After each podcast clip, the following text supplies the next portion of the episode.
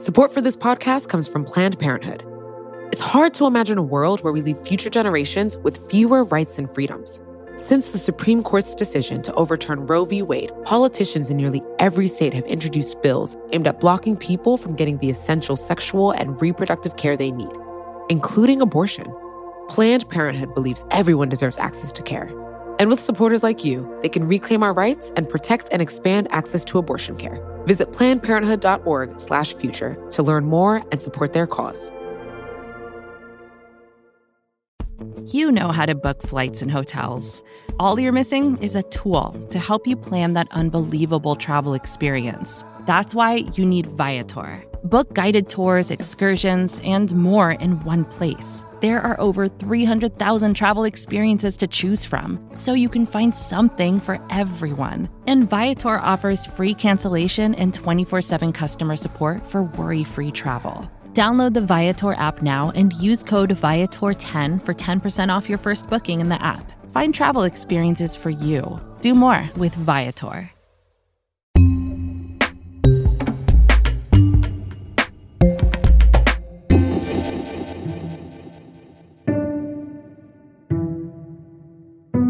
A record breaking 70% of the United States has been covered by snow. Rolling blackouts also hitting the nation from Minnesota to Texas. I mean, the pictures we're seeing are incredible. Water that is frozen coming through ceiling fans uh, in the ceiling. The entire state, for the first time in weather history, under that winter storm warning. We also had portions in West Texas that were under a blizzard warning. The biggest story in the United States right now is the weather. It's really damn cold. Keep in mind, it is warmer in Moscow than it is right now in Dallas. It's so cold, people are dying in their homes. The brutal winter weather across the southern United States has now killed at least 21 people, left millions without power, and spun tornadoes in multiple states. And it's worth remembering in this historic winter, there are thousands of people just waiting at the border immense migrant populations, um, which is funny to say migrant because they're actually static. They've been there for a really long time now because they were thrust into this program called the Migrant Protection Protocol, or quote unquote, remain in Mexico. Um, and these are folks who were seeking asylum in the US. They did it the legal way. They turned themselves into a Border Patrol agent or tried to cross an international bridge to present an asylum claim and were sent back to Mexico with a court date. And those folks have been waiting months, in many cases now years, for court dates, but immigration court is closed. Lauren Villagran is an immigration reporter based at the El Paso Times in Texas, right across the border from Juarez.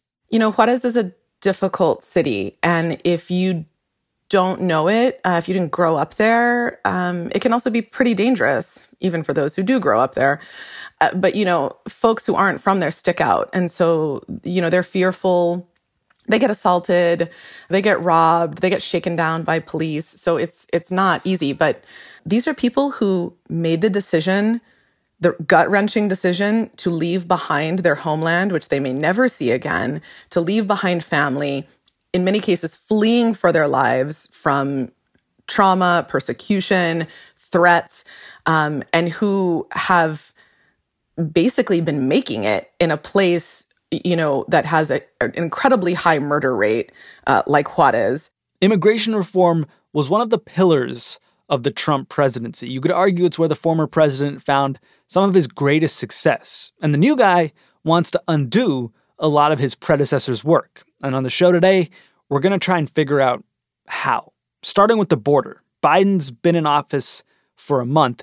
Is anything different down there? So yes and no. I mean, I think that all of the intentions that President Joe Biden has has laid out have given immense hope to migrants but it's going to be, you know, a step by step rollout of what those actual policies are and how they're implemented.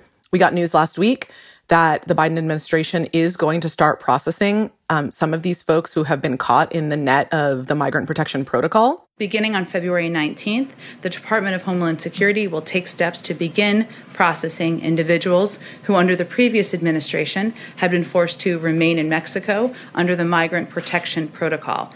I will note this. That is huge news. DHS, the Department of Homeland Security, estimates there are 25,000 people actually waiting. And so they're going to do a few hundred a day in a few different cities along the border. Basically, my understanding from what uh, senior administration officials had to say at the White House last week is that they are going to test folks for COVID. They are going to process and parole them into the United States so they can go to their final destination and attend court hearings there. There will be some sort of alternative to detention, whether that's like a GPS ankle bracelet or some other method. Folks were short on details. But this is kind of a first step, a first sort of policy implementation on the ground.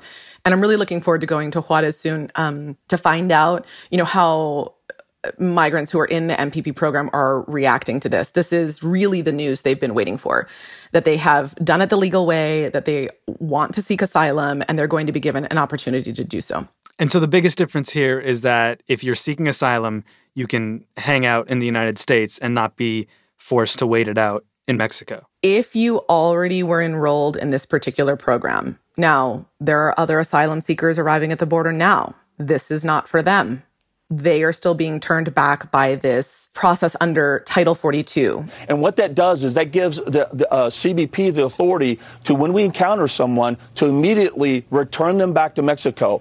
Uh, about 86% of those we apprehend, we return back to Mexico in about uh, uh, under two uh, two hours. Title 42 is this public health law in the U.S. that was used uh, starting in March last year to basically allow Border Patrol to turn back every single unauthorized migrant that arrives at the border to Mexico or to their countries of origin.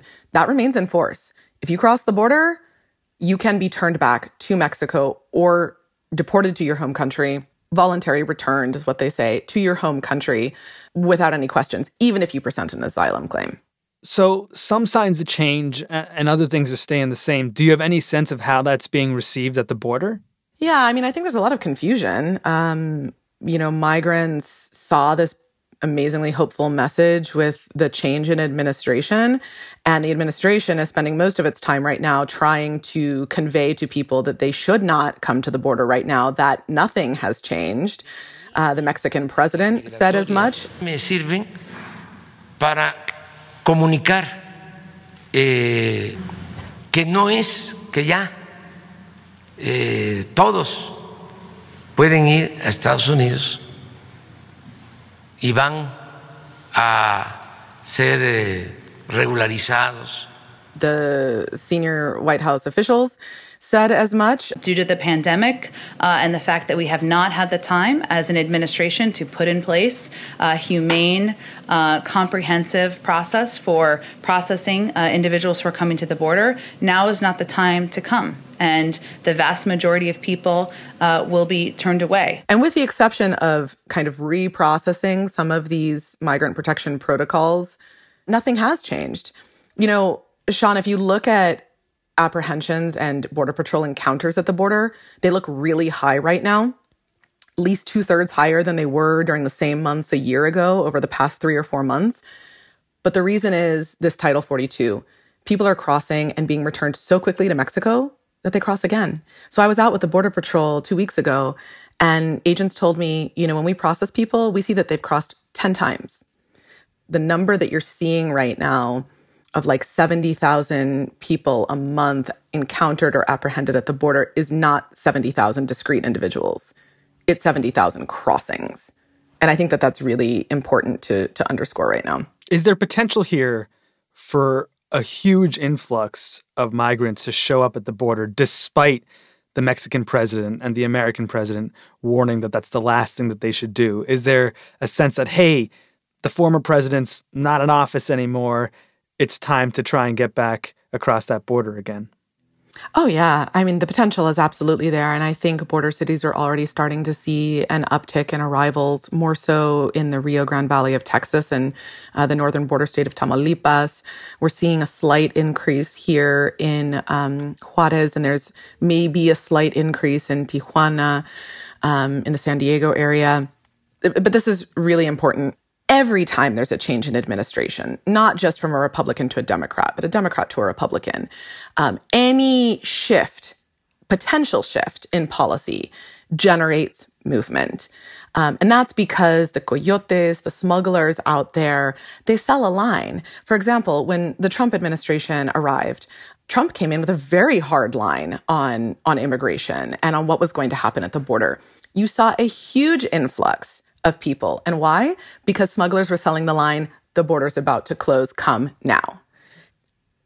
Now, you know, it's the opposite, right? But what's also really important is you've never seen, at least not in my reporting career, um, and in folks I talk to who have, who have been doing this work even longer, you've never seen such a stark reversal in border policies.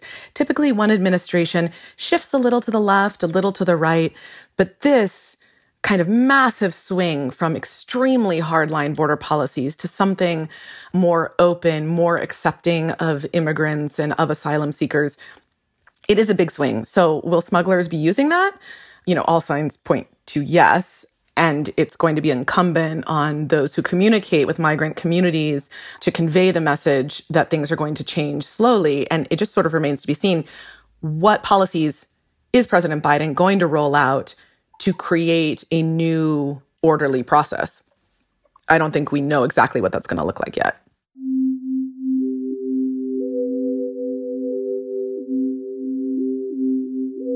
Quick break, and then we'll dig a little deeper into the starkest reversal of border policies in the history of the Republic.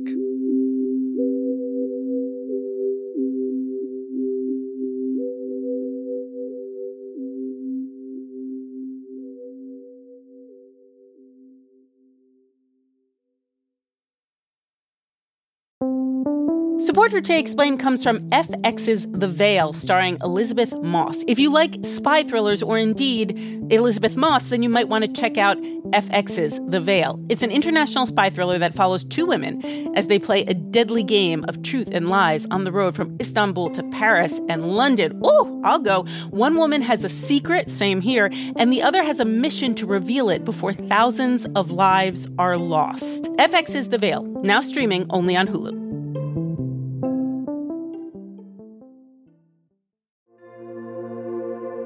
Support for this podcast comes from Planned Parenthood. Your body is your own. That's why Planned Parenthood is committed to ensuring that everyone has the information and resources they need to make their own decisions about their bodies, including abortion care. Today, lawmakers who oppose abortion are challenging Planned Parenthood. Affordable, high quality basic health care for more than 2 million people is at stake. Planned Parenthood believes that health care is a basic human right. That's why they fight every day to push for common sense policies that protect our right to control our own bodies. They also work tirelessly to oppose the onslaught of new policies aimed at interfering with personal decisions best left to patients and their doctors. They won't give up and they won't back down. You can join Planned Parenthood in the fight to help make sure that the next generation can decide their own futures. The organization needs your support now more than ever. With supporters like you, they can reclaim our rights and protect and expand access to abortion care. Visit plannedparenthood.org/future to learn more and support their cause.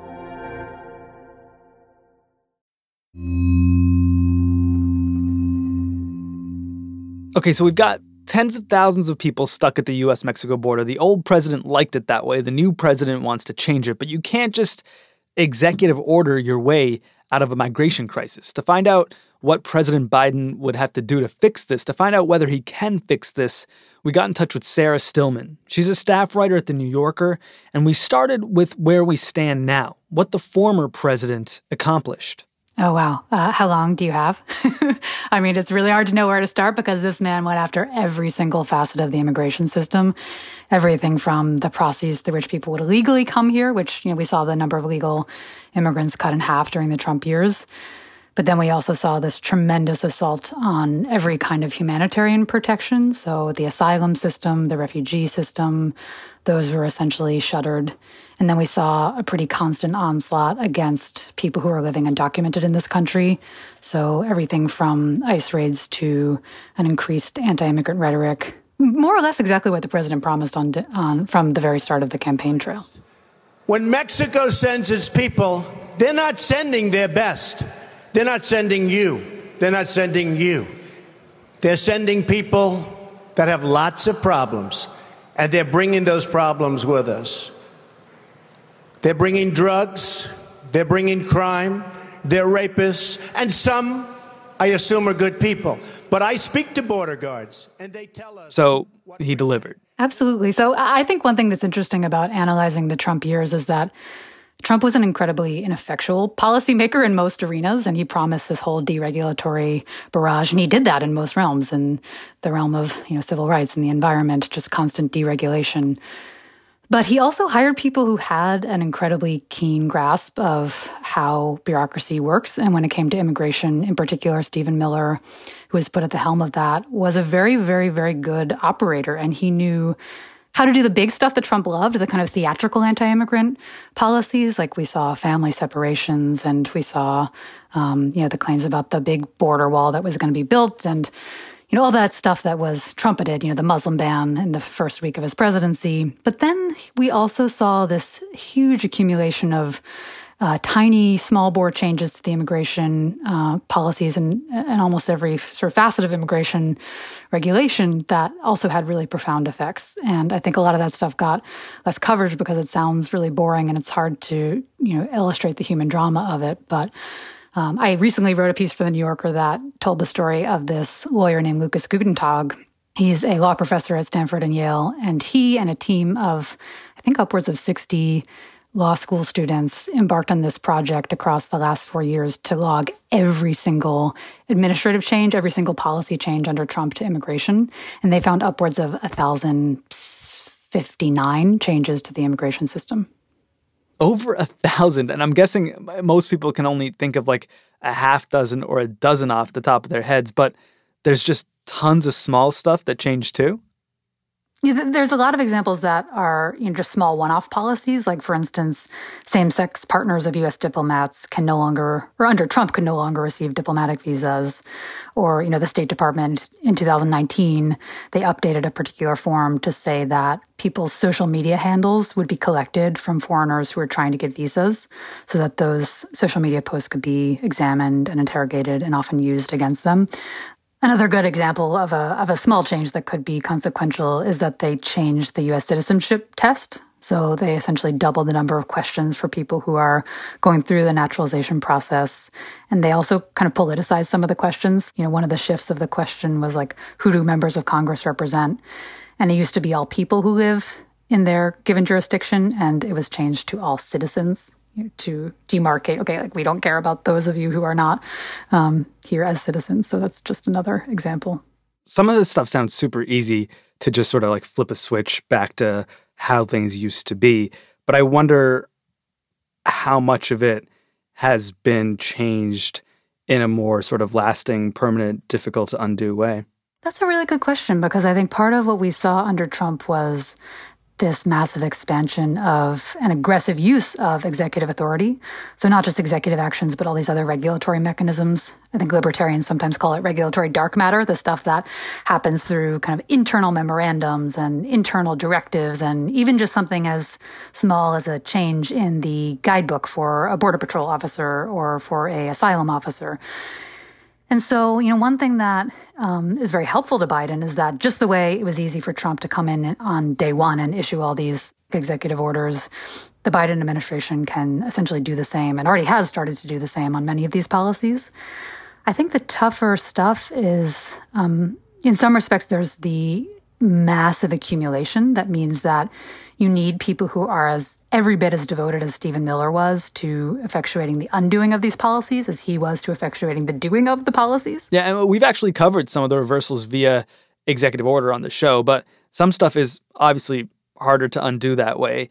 And and that makes me wonder is there anything Biden's going to keep around? Anything the Biden administration thinks the former administration did right or or is stuck with? Look, I mean, we're already seeing that in ways I would argue are pretty troubling. Look at Title 42 expulsions. That was something that was created during the pandemic by the Trump administration. The Trump folks leaned very heavily on the pandemic as an opportunity to further effectuate their um, anti immigrant policies, and in particular as it regarded refugees and asylum seekers.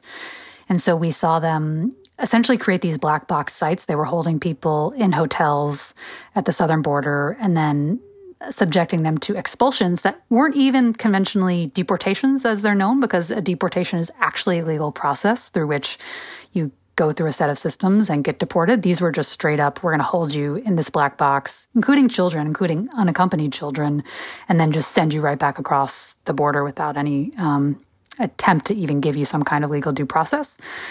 The Biden administration has actually announced that they are going to continue with Title 42 expulsions. And so it raises a pretty big um, human rights question to my mind, and certainly to people who are challenging it in the courts. Right. And our guest Lauren mentioned Title 42 in the first half of the show. Are there any long term changes that aren't pandemic related that will still be, you know, super hard to undo? I think I should acknowledge we've seen a similar issue in the refugee resettlement context because you know, there are some long term consequences to these Trump era policies that can't be just undone with the snap of a finger. And refugee resettlement is a very good example because the way that we work our resettlement system in this country is that you've got a lot of smaller groups on the ground locally across the country who help people come here. Once refugees have been given a spot to resettle, these groups um, help them and get their funding based on the number of refugees they resettle. And so, you know, at the end of the Obama years, we were slated to resettle, I think, around 110,000 uh, people. And by the end of the Trump years, they had set that bar at 15,000, and they weren't even meeting their low bar. Um, and so, what that meant is that a lot of the resettlement groups lost their funds, and many of them had to close their doors altogether. So, I think it was something like 38% of the refugee um, groups on the ground lost their resources and, and, need to be rebuilt in order to take in uh, the number of refugees that Biden has promised he will start to take in. I'm approving an executive order to begin the hard work of restoring our refugee admissions program to help meet the unprecedented global need. It's going to take time to rebuild what has been so badly damaged. But that's precisely what we're going to do. This executive order will position us to be able to raise the refugee admissions back up to 125,000 persons for the first full fiscal year of the Biden Harris administration. Knowing just a fraction of what you know on this issue, it just seems so obvious that what the country really needs is comprehensive immigration reform and administration after administration has you know tried and failed to accomplish that is is this just a pipe dream at this point when the federal government can't agree on stimulus checks in a pandemic or whether the coup was a coup yeah, I, mean, I wish I could say we'd had a functional Congress in a long time. That's not something we've seen for a little while. So I can say that part of why the Obama administration developed a lot of forms of executive action to try to move on these issues is that it was the only way they were seeing to actually push things forward. So DACA is a very good example of an executive action that actually had a profound impact on people's lives, but was also kind of vulnerable because it meant that a next administration could come and yank it back. And I think it's similar on a lot of the protections we need to see rebuilt for asylum seekers and for refugees. We can't just keep doing all of this stuff by executive action because it leaves people very vulnerable. I can give you a really concrete example from some recent reporting. Um, you know, I mentioned that I, I followed the track of Lucas Guttentag, who was this law professor um, creating a massive database of all of these immigration changes in the Trump years. And right before um, Lucas got involved in that project, he was actually working at the tail end of the Obama administration. He was within DHS, the Department of Homeland Security, and he was working on some executive action reforms around um, detention and the way we treat immigrants in detention. And one of the things, one of the very, very last things he worked on in the Obama administration was this last minute push to try to get through these protections for people who were in detention who were really vulnerable, whether they were LGBT folks or whether they were pregnant or had um, serious disabilities or were elderly.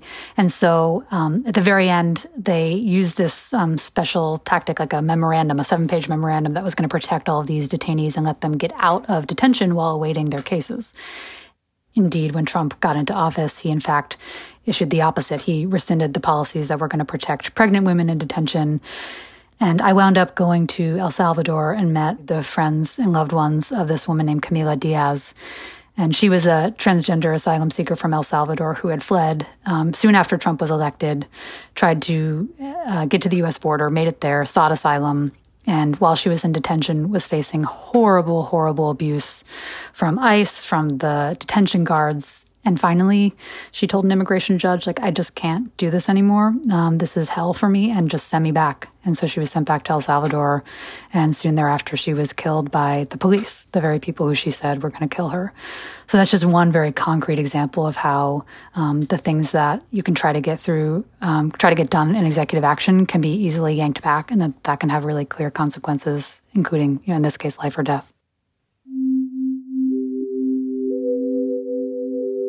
I do think that it's really important to not rewrite history and not pretend that you know we haven't been at moments in the even the very recent past, such as you know in the Obama years, we actually saw we actually got very close to passing comprehensive immigration reform, and absent Boehner's refusal to let that actually go before a vote, we actually did see uh, a real potential moment of moving forward on something that we're going to have another moment to test, which is, you know, Biden has put forth the support for uh, a pretty sweeping comprehensive immigration reform bill. In our first 100 days, we will send an immigration bill to Congress, reinstate DACA, repeal harmful and discriminatory policies like the Muslim ban. And during our administration, we will repeal indiscriminate enforcement policies that tear families apart and make us less safe. And I think that's why one of the biggest tests for this administration will be do they put their weight truly behind this immigration bill? And can Congress find a way to make meaningful reform happen, whether it's on that immigration bill or whether it's on many of the others that are going to come down the pipeline. Like, should we have clear legislation in place that you know prevents family separations, that ensures asylum seekers' rights in a way that isn't so ephemeral, that protects the refugee resettlement pipeline in a way that's more systematic than what has previously existed. And then we should also acknowledge there's a huge other set of changes that are pretty uncharted territory, which is you know the way in which climate change is going to be affecting migration. We saw Biden put forth an executive order saying he wants his administration to look into that, and it was one of the first times, or I think the first time, that we've seen a president acknowledge the potential role of climate migration and ask for a specific inquiry into it. But, you know, how do we really reckon with a world where people aren't just fleeing political persecution and things that we've previously recognized as categories of protection, but they're also fleeing a climate that is no longer tenable? I mean, that's just one example of the many, many things that Biden's going to have to face and that a pretty ineffectual Congress is going to have to figure out a way to reckon with.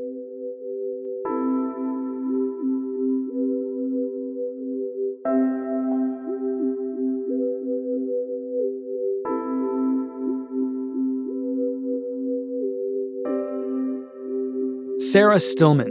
You can find her reporting at thenewyorker.com. The White House and congressional Democrats are close to finalizing a bill that would overhaul U.S. immigration policy. CBS News says details might be announced as soon as Thursday. Of course, it would need unanimous Democratic support and at least 10 Republican votes to get through the United States Senate. I'm Sean Rameswaram. This is Today Explained.